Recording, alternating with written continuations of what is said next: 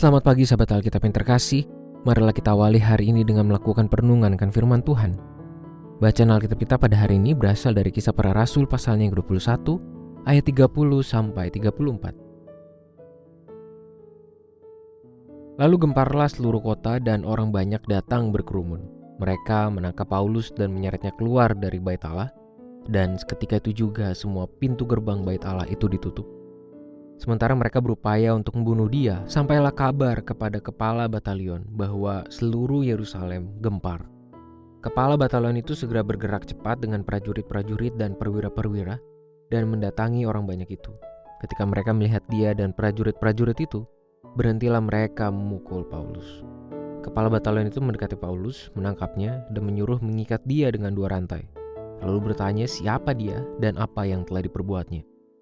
Namun dari antara orang banyak itu, ada yang meneriakkan kepadanya ini, ada pula yang meneriakkan itu. Karena keributan itu, ia tidak dapat mengetahui apa yang sebenarnya terjadi.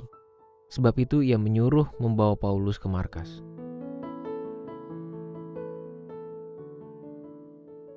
Luapan emosi massal yang tidak terregulasi dengan baik justru hanya akan menghasilkan tindakan-tindakan yang gegabah akibat pola pikir yang tidak sehat.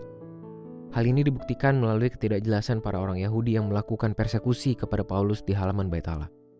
Mereka telah melakukan tindakan kekerasan secara massal kepada sang rasul, melampiaskan kemarahan secara asal tanpa adanya pertimbangan dan pemikiran yang sehat. Semua ini menjadi sangat jelas ketika seorang kepala batalion berusaha mencari kejelasan atas peristiwa yang sedang terjadi itu. Namun tidak ada seorang pun yang mampu memberikan keterangan secara objektif dan pasti mengenai alasan serta kondisi yang sesungguhnya. Itulah mengapa si kepala batalion mengambil inisiatif untuk membawa Paulus keluar dari kerumunan dan persekusi tersebut menuju tempat yang terisolir dan sepi demi menemukan titik terang. Sahabat Alkitab, pengalaman yang Paulus rasakan ini tentu sangat disayangkan, apalagi ketika pada kemudian waktu diketahui bahwa pengalaman persekusi itu dilakukan oleh orang-orang yang bahkan tidak mampu memberikan penjelasan dari tindakannya tersebut. Inilah contoh dari bahaya bertindak dengan tidak menggunakan akal sehat. Kurangnya kemampuan untuk menahan diri agar tidak sekedar ikut tindakan massa, serta kesadaran iman yang sehat untuk mengendalikan perasaan atau emosi. Ada kalanya kita perlu untuk mengambil waktu sejenak menuju tempat yang jauh lebih tenang dan berusaha untuk memikirkan segala sesuatunya secara lebih jelas dan lengkap. Biasanya hal semacam ini sangatlah sulit untuk dilakukan ketika kita berada di tengah situasi hidup yang sangat tidak menyenangkan. Misalnya saja kehadiran kenyataan hidup yang berbeda dari ekspektasi yang membuat kita kecewa, patah semangat, hingga ingin menyerah. Namun marilah kita jadikan permenungan firman ini sebagai ajakan untuk mempersiapkan diri secara lebih matang dan sehat untuk menghadapi beragam tantangan, kekecewaan, ketakutan, dan kebingungan yang bisa saja membuat kita bertindak gegabah maupun tak tahu arah.